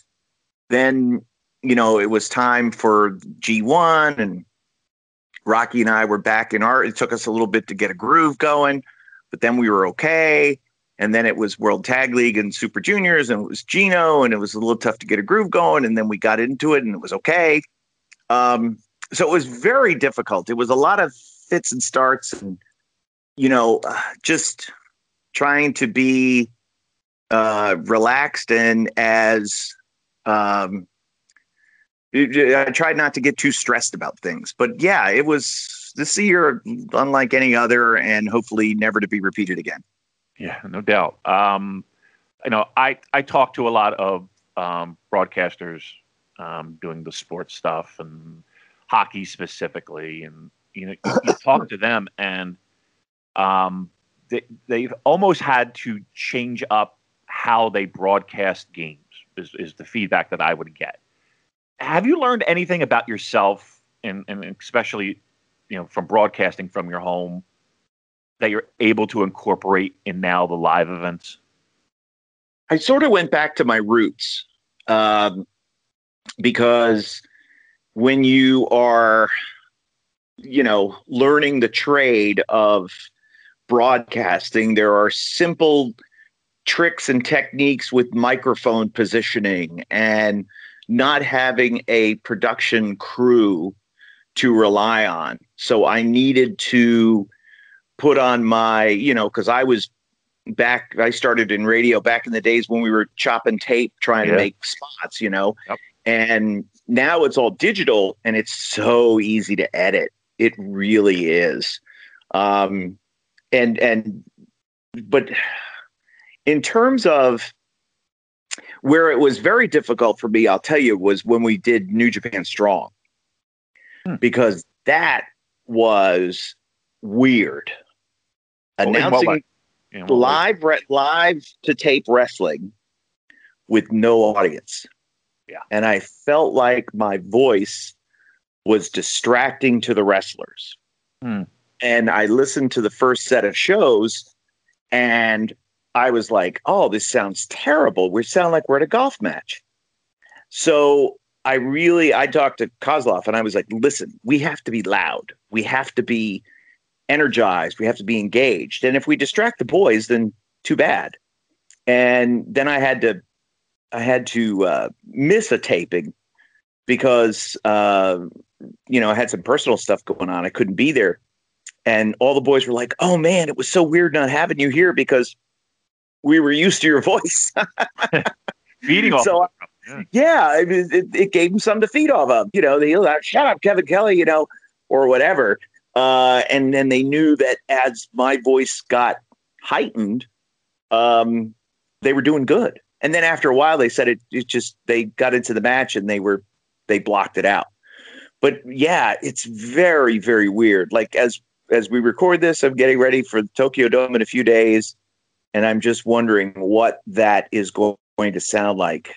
Uh, being in the building, uh, that cavernous building with a, a lot fewer fans than we've had, and I just don't know what it's going to sound like. But we will make it sound like there are forty thousand in there once again. Kevin, you brought up Strong there. I just want to touch on that briefly. What have been some of your your favourite moments for Strong this year, and are there any changes that you'd like to see moving forward for that show? Well, there's been a lot of really uh, good moments, and I think that the sort of the emergence of people who were kind of off of the wrestling radar or had never seen a national or a global audience before is one of the best things. Um, that you know, Fred Rosser, for example, who I'd known for 20 years, and but fans were like, "Oh yeah, Darren Young." I wondered what happened to that guy. And, you know, he's been great. And the local, you know, California guys who stepped up and at first were like fish out of water, but then kind of settled in and figured it out and stepped up their game. And, um, I, and the, what would I like to see in it? Um, I think the idea of episodic television is is the only thing that strong for me as a fan is lacking. That there isn't that oh my god this happened this week so therefore we have to see what happened next week. Um i like that in wrestling. Not every show does it but it's i'm a throwback to a, a you know a bygone era. But I think that that we can do some of that and strong. And it started to sort of evolve into that, I think, as the weeks went on. You know, I thought like the the Kenta chase for the briefcase, you know, and those pursuing him was a very, very interesting um episodic element. But I'd like to see more of it. Yeah, we're on the same page, Kevin. I, I think that's a great opportunity for that company just to have that type of television program um, where, yeah, you want to tune in every single week. If, if if I were to ask you to describe New Japan's 2020 in maybe a word or two, I'll give you the leverage of two. What would that be? Uh wow. Uh two words to describe New Japan in 2020. Uh everything unpredictable. There wasn't anything that felt the same from the rise of Yoshi-Hashi to the inclusion of junior heavyweights in the New Japan Cup, to the, physical decline of Tanahashi. Um, there wasn't anything, you know, and then the fans and, and not being able to make noise. It just was, it was an odd year.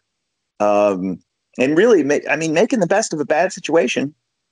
I think they did very well And I don't think that I I don't I I for example, like if we talk about the G1 for a moment, I felt like the lack of crowd and the lack of crowd intensity forced the guys to wrestle a little bit more, which to me made the tournament better it because there was much more wrestling in it.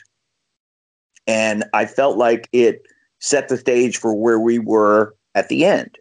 If Naito could out wrestle his opponent, if they could somehow thwart Evil and Kenta from blatant interference, um, then he might advance to be the you know the champion winning the thing for the first time in 20 years. And was anybody going to stop White? Well, it turned out to be Ishii. And did we, you know, get the the the winner that most fans wanted to see? Yeah, I think we did. But there was very little else that was predictable. Right. Is what would you say to a uh, maybe not uh, any any type of fan, hardcore, a, a a person who maybe just parachutes in for the big shows, uh, to the people who maybe a little bit, mm, I don't know, disappointed. I, I don't know what the word I'm looking for is in in 2020. Do you? Uh, I guess the question is, do, do you give New Japan a bit of a pass in this year in in in the direction that they went in? I think it's just like every other pro league, Damon. My fandom for baseball has was was waning because of the the style of play. And I just I could not get into this year at all. I got into a little bit of football um because I felt like that just had more of a sameness about it. But no, I think everything is I think everything is open for discussion. And if fans weren't happy with this year, join the club. But it wasn't New Japan's fault. I think it was the circumstances. The fact that they were able to run shows was, you know, because of cooperation with the government and having to follow directions from what they said and the restrictions on fans making noise but clapping and stomping their feet of course you know they could do that but it just it affected everything and it made it a less enjoyable watch than ever before but it i think it leaned on you know the announcing more because we had to tell more stories we had to i can't lay out for the crowd because the crowd isn't making any noise Right. So I got to fill I got to fill more content, especially if I was doing the shows by myself. And some of those shows, Korakuen Hall, man, when those, when there was, you know, there's 500 people in the building and they're not making any noise. It's like, wow, I really got into get into story mode. But it it kind of got me back to my roots, like I was saying before. Like I needed to describe who these guys were and why they're doing this, and young lions like Gabe Kidd who got the opportunity to just stay in Japan, and because of it, he got to be in a New Japan Cup and compete the whole year. Uh, whereas he would have been just stranded in England doing nothing. So there was a lot of those little neat stories, and and you know we were able to Gino and I were able to get in and dig in on the slight of Ishimori never being in main events, even though he's the junior heavyweight champion. And Hiromu was dominating the main event scene because he's the biggest star, and and who's more important. Um, and and it was it was a lot of that. You know, it was uh, it was story time with KK, which which you know I hope wasn't too bad for the fans. You mentioned Gabriel Kidd there, who is definitely someone who's made the most of their opportunities this year. Can you name any other wrestlers who you think have made uh, the most of their 2020? Who do you think has thrived this year? Well, I mean, you can't say, uh, you know, most improved would have to be Yoshi-Hashi which of all things in you know in in the year of 2020 where everything else went to crap uh, he wound up having a, an injury free uh, successful year when it looked like his year was going to come to an end with a knee injury at the you know in the second round of the New Japan Cup. Um, he was a pleasant surprise. Um, I felt like Henare uh, did great in World Tag League, and I want to see more from him. Um, I'm I'm super impressed with the physical makeup of the Empire. I'd like to see Great-O-Khan get into second gear a little bit more. But, you know, Jeff Cobb, I thought looked awesome. And, uh, you know, Ospreay is a heat machine. Um, you know, and I, Okada taking a step back, I think certainly didn't help matters. You know, Okada had a, a very mild year, and Tanahashi was is uh, is not the same ace anymore. So when you know two of your biggest stars are not in prominent roles, and you know one of those prominent roles is taken over by Evil, which you know I'm sure that fans have very strong opinions about that. In fact, I know they do. Um, the constant outside interference is a it's a detriment, and I think that that's one of those things that like even though he took a more prominent role, it wasn't. Uh, it, it may not have been the most advantageous, and you can't say you know, was the match of the year of 2020? Was it Hiromu and Desperado? It certainly would, you know, get get a lot of votes, I would think. So uh, there was a lot of guys that did step up and made the most of the opportunities. A lot more, a lot of shows without a lot of guys. And if you think about it, there weren't, you know, there were hardly any like eight mans, you know, six, eight minute matches. There were guys who were putting some time in and everybody worked hard. You know, you see Zack and Taichi and how far they came and how much we got to see out of them. I was, I was super impressed with them as a team. Yeah, so I think it's fair to say, after everything you've mentioned, that it's been a, a mixed bag, a controversial year. What have been some of your uh, highlights and lowlights, to be fair, of 2020 New Japan? So some things you loved and, and stuff you hated as well. I loved uh, anything with Yano. I loved this year. Uh, I just thought all of his stuff was was super creative. It didn't overstay its welcome. It was funny, and it gave fans a laugh in a year where they needed it. Um, if I've seen, I've, I've seen enough of Dick Togo to go a long way. And trust me, I'd, I'd rather see him just wrestle than constantly interfering in matches. Um, I think it's to the detriment of evil. I think it's to the detriment of the overall product and presentation.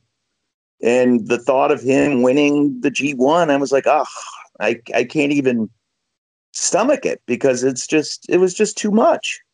Um, but I there was much more good than bad, and I felt like everybody that was in, trust me, nobody could slack because everybody I it, and I noticed too, like everybody, especially coming back after quarantine and and and the shutdown, everybody really was in very good shape, and guys got into better shape as the year went along.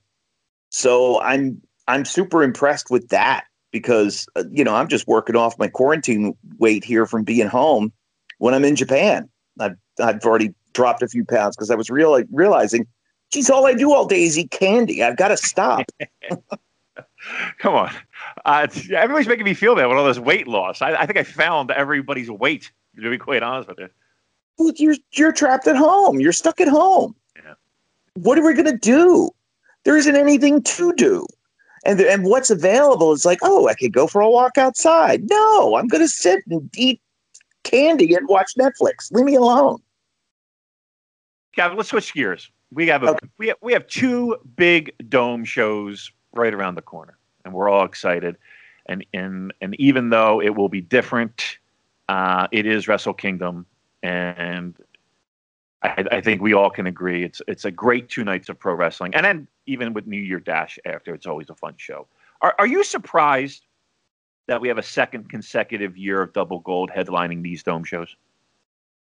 I, I am not because it was sort of, uh, you know, it's a it's a situation where uh, with two nights and you know both titles being defended if they split the titles, here's here's where they are now. If how do you split the titles? It was right. easy to marry them together, but it's difficult to split them apart because a champion has to say, "I only want to defend one against you," and that's like, well, duh. You know who's gonna who's gonna win that one? obviously it's a it's a method to split the belts. Um, when you have a unified champion in boxing, for example, the unification is between two sanctioning bodies. So if you don't fight the number one contender of one sanctioning body, you get stripped of that belt. Then they have an inter, you know, an interim champion, or they have a, a, a basically a number one contenders match that crown a new champion.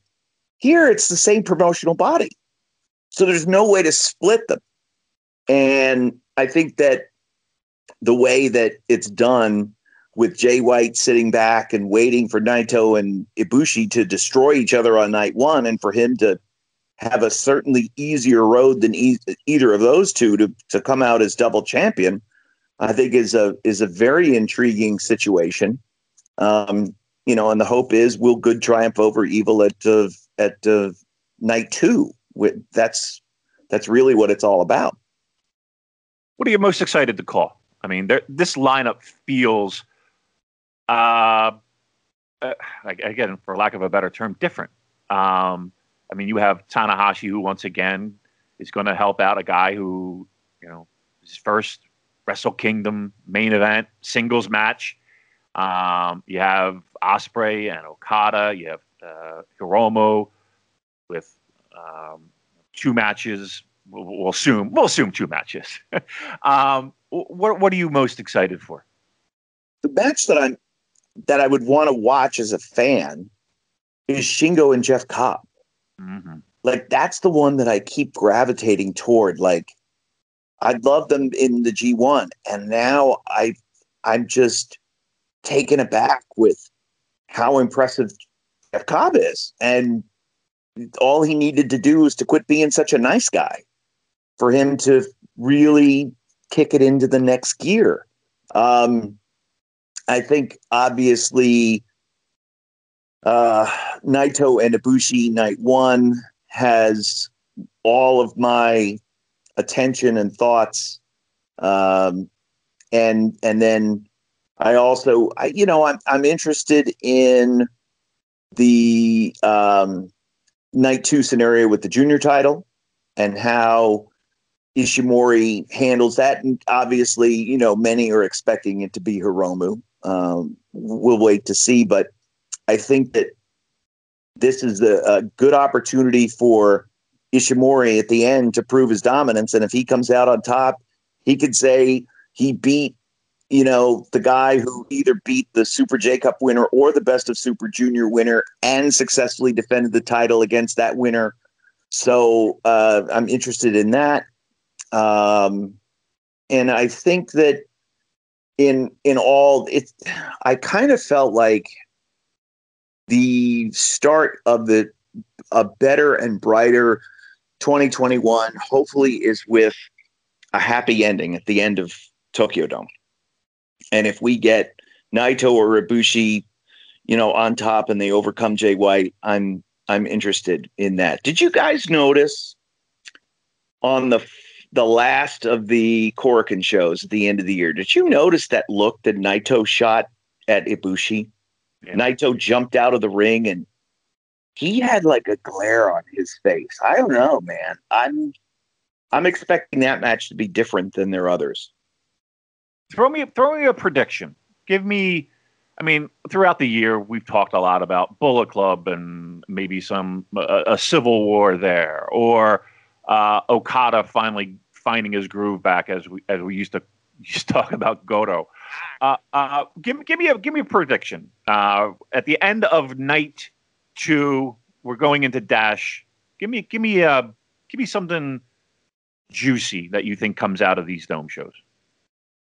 I think that there is going to be a come to Jesus moment between Jay White and Evil. And I have a feeling that Jay White may, may be on the wrong end of that one. I don't know if it's at the end of night two. It may happen at Dash. I don't know. I just think I think something's brewing. It. I just don't. It, you know, there's been a lot of chatter. Is that is that a pastrami sandwich? Is that what you're trying to give? I, I'm just I'm giving you like just something that's in my gut because like even Phantasmo, I did an interview with him that's hopefully going to be up on World in the coming days. And even he said something that was sort of like he said if if it's him and Ishimori, he's going full out because and he knows Ishimori will too, but he knows he's better than Ishimori. Ishimori he's the star. He's not surprised that Hiromu got seven main events because Ishimori isn't a star. Ishimori's a great wrestler and he's a physical freak, but he's not a star. Hiromu is a star. Phantasmo is a bigger star. And Phantasmo wants to take a more prominent role within Bullet Club. Okay. At the sacrifice of whom? What about all for one and one for all? And where does evil stand in all of that? Evil gets evil. It, it's like uh, you know, playing for playing in the uh, it's like Oklahoma and Florida in the in the bowl game. They Florida didn't even care. They showed up and did nothing. It was because Evil and Sanada are Sanada's playing for everything. Evil's really not playing for anything, you know, and he never really wronged Sanada. But this is Sanada's chance to beat a double champion and to be the runner up the G1 and to put himself in title contention for for next year. If if Evil wins, okay, he beats Sanada. He didn't really beat a upper echelon guy and it gets revenge for what happened in the G1. But I think that there is, I, I just feel like there's something brewing. That if Jay doesn't, if Jay doesn't come through and win, that somebody's going to look to seize power. Right. And Yeah, I don't know. Well, Yeah, problems. Yeah. Like if you and Joel had a had a a, a civil war, you know, I think everybody would be anti. I think everybody would just uh, look to whip you, Damon. no, there's no doubt about that. I, you know what? Joe, Joe handles a lot of the all, a lot, all of the online stuff. So you know he gets his hands dirty with, with, with the people. You mean I Uh, wind people up on Twitter, basically? That's exactly what I mean. Yes, correct. But I think everybody would, you know, goes, oh, he's got the baby and he's so cute with his English accent and blah blah blah. I think everybody would i- immediately turn on. They would turn on Damon. it's hurtful, but it's true. yeah, well, that's what the focus groups have told me, so tha- that's what I'm sticking with. Um, okay, moving past Wrestle Kingdom, then, which uh, wrestlers do you think are going to make the biggest impact in 2021? And have you got any other bold predictions for the uh, the coming year ahead? I think a lot of it depends on the quarantine situation within Japan. Um, I think, and and also too, you know, like how many tickets are New Japan events able to be sold? You know, how many people are allowed in? That if if we can get back more closer to hundred percent, then I think there will be uh, bigger cards and more opportunities for uh, foreigners to come in on a on a more regular basis. Um, I would think if I had to say somebody who could break out, um, hmm, I- I- you know, how long in New Japan does Shingo have to keep having the best, most entertaining physical matches before he's not in a higher spot. Hmm. I think like his time to jump up to that next tier, like uh, the uh, sexy early G1 winner pick for me would be Shingo. As somebody who's ready to break into that next level, to go from the middle to the top of the card, I would probably say him. Um, but I think that and and even somebody like it really God, it just depends on on on on this whole quarantine situation because you would say Phantasmo would be more of a a standout within the junior division and certainly could could do a lot more, but I'm I'm not really I'm not sure what what the future holds with that. So I would say out of the Japanese guys, Shingo is my pick to burst out in in 2021. And talking about the promotion as a whole, Kevin, um, I mean, let's say you are handed control of the company, how do you think New Japan should be looking to improve, if they can, in 2021? well, the first question I'm going to ask is who can I bring into the country? And how often can I bring them in? And are they required to quarantine for 14 days beforehand? Um, not that that's a deal breaker on anything.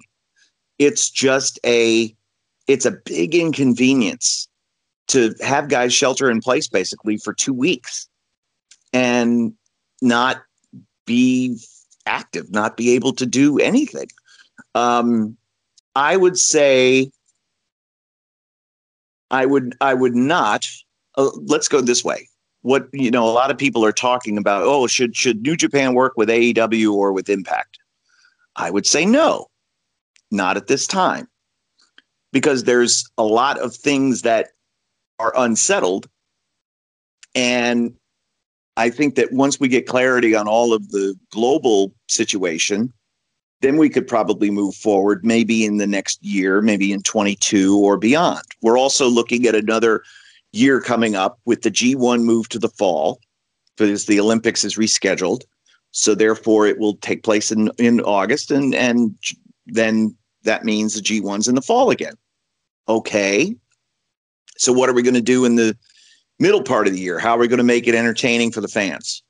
And I would say let's um, and and let's also too depending on the situation in the US let's bring some New Japan stars over for New Japan Strong and have some more star power on that and incorporate highlights from the big events one of the things that's missing from Strong is hey here are highlights of the most recently completed G1 Climax tournament. Here are you know here's where we are in the in the, the standings of this best of super junior tournament or whatever. Let's bring a little bit more of, of the intertwining of the two. And what else would i do? Uh, i've had the idea for a while that milano and i should do uh, pre-game shows or pre-event shows where he's speaking Japanese, I'm speaking English, but you know, we understand the questions that are being asked and therefore it's sort of like a symbiotic relationship as opposed to over there is the Japanese right. announce team and we're here. I think it would sort of meld the two together. All right, we're going to put the Super JCast branded gun to your head. Uh, do you think we'll have an MSG show in 2021? No. How about a big show in London? I would say no. Yeah. Because we're looking at two epicenters of COVID, COVID and restrictive governments. Right. You know, if we're looking California, the same thing. Um, it, you look at where where New Japan has could potentially do well in the US and draw big crowds California, New York, Chicago. And all three of those states are very restrictive with sporting events and with attendance. And until that changes, I would say no. Uh, but if, you know, again, if the case counts go down and, and whether it's through the vaccine or just the the uh, the the disease itself wanes. I'm not sure how, but whatever, however we can get there, until we are in a a situation where we can fill a building and everybody you know doing it safely with fan confidence too because it's not just oh the government says it's okay now all of you are expected to buy tickets people are going to be like whoa wait a minute i'm not so sure about that uh, so i would say probably not this year. Maybe maybe 22. 22. Okay.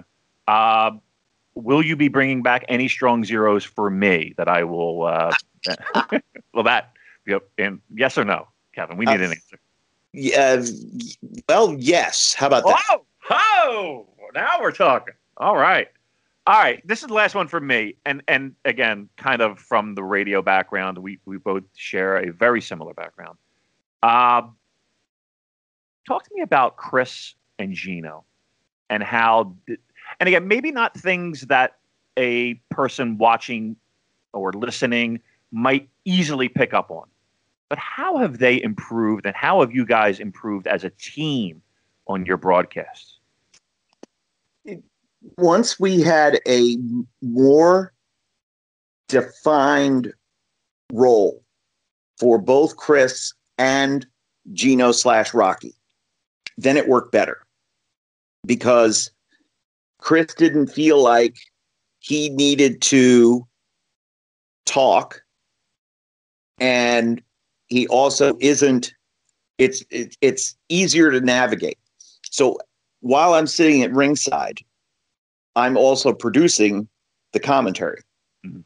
and i'm bringing chris in with a wave or i'm putting the brakes on with the hand signal stop uh, or speed it up quick quick quick you know uh, same with rocky same with gino and that they've improved a great deal because they have no ego and they listen very well. And they understand because then I talk to them usually before the show. I go, okay, so you remember what we did last night. You remember what we did last time we were together. And try to button up that story at this juncture. Oh, yeah, you're right. You're right. With Gino, it's be confident in yourself. Say it because he's got a lot of good stuff. Mm-hmm. I'd rather him try jokes that fail than for him to go, I didn't want to say that. Oh, you should have. it was funny. It was a funny line. So uh, I, I think that, plus, I just love the the mix of our voices. If you have three guys that all sound the same, it's terrible. But Gino's got that. Uh, who was the guy? I can't remember his name. He was also Australian. Michael he did uh, he did MMA. He did uh, Lands. Not no. Um, uh, she, come on, it started with an S. anyway, uh, yeah. But Gino had that sort of element with that brassy voice and that deep tone, and and then Chris with his very high pitched, nasally, terrible voice. Right? It's terrible, but it works. It works because he's supposed to sound like that. A guy that's spilling out that much knowledge shouldn't sound great. He shouldn't sound like a trained announcer because he's a historian, he's a writer. And and that's why it works. So my voice different than Gino's, Gino's different than Chris's, Chris's is different than everybody's. And it just works. And with and when Rocky's in the mix, the more wrestling that we have, the more wrestling he can dissect and he can explain. I felt like this G1 was by far his best because we had so much wrestling and he's really getting into the holds and how they work and why they work. And oh my God, it was brilliant. So I, the, the strengths of the product work to the strengths of the team. And I'm just there to keep the boat in the water and to fill in the gaps and to pull in you know, Gino at the right time, pulling Chris at the right time, uh, keep the boat going straight, call the false finishes, you know, foreshadow, reset, call the finish. It's, you know, that's that's how you do it. But there isn't a producer in our ear telling us to do that. It's me at ringside with hand signals. Well, we're very much looking forward to hearing the three of you back again on January 4th. So, Kevin, thank you once again for taking the time to chat with us. It's been wonderful as always. Is there anything you'd like to plug before we say goodbye? Well, I did have a very good, uh, a very Japanese dinner tonight featuring uh, onigiri, mm-hmm. uh, takoyaki, mm-hmm. and shrimp doria. Oh. So I was very excited about that. and in terms of plugs, uh, I would like to invite everybody to uh, follow me on Twitter at uh, Real Kevin Kelly, and we're going to give uh, Brodie Lee a, a shout out uh, on the fourth, and we're going to we're kind of dedicating our our broadcast of of Wrestle Kingdom to him and to his family. I felt like um, the way AEW handled that was brilliant, and you know it's something that I know fans around the world are it kind of took their breath away, and rightfully so. And we're we're all in this together, and this is you know hopefully the start of a much much better year for all of us. Kevin, absolute pleasure. We always love having you on. Um, we look forward to it every year. Uh, our listeners bombarded us with where's is this happening? Uh, so I'm glad we, we, were able to make it happen. It is always a joy and a pleasure. We wish I, you the best in 2020. Thank you. Um, I'm, and I'm going to be sad, by the way, not seeing you out front of the dome. I'm going to be very sad. I, am I've already um, shed a tear once or twice. So let's put it that way. Yeah. So uh, we'll miss you, but we'll be back better than ever. And uh, again, first one's on me. All right. Happy New Year, everybody. Thank you. Thanks, Kev. Uh, let's leave it there and do the plugs. Uh, Voices of Wrestling End of Year NJPW 2020 Yearbook. I have tweeted the link to that, so you can find that on the Twitter page at the Super J Cast. Redcircle.com forward slash shows forward slash super dash J dash casts if you want to throw some money our way. Uh, get your votes in for our year end awards. We'll be closing that one shortly, so if you haven't done so, make sure you do it ASAP. Uh, Discord link is also on the Twitter page uh, if you want to join in. That's always good fun, especially for Wrestle Kingdom. If you're staying up late and you've got no one to chat to, our Discord uh, live events channel is always fun for watching live shows. So that's going to be a must for watching Wrestle Kingdom. I expect I will be there as well. Um, at Cobra Kawaii and ProWrestlingTees.com forward slash Super if you want to get one of our excellent t-shirts and massive thanks as always to editor dan who is on twitter at lousyhero219 subscribe to the voices of wrestling podcast network for other great shows. Give us a five snake review and some kind words on itunes. Thank you everyone for listening. Happy new year. Thanks for sticking by us. Enjoy wrestle kingdom and goodbye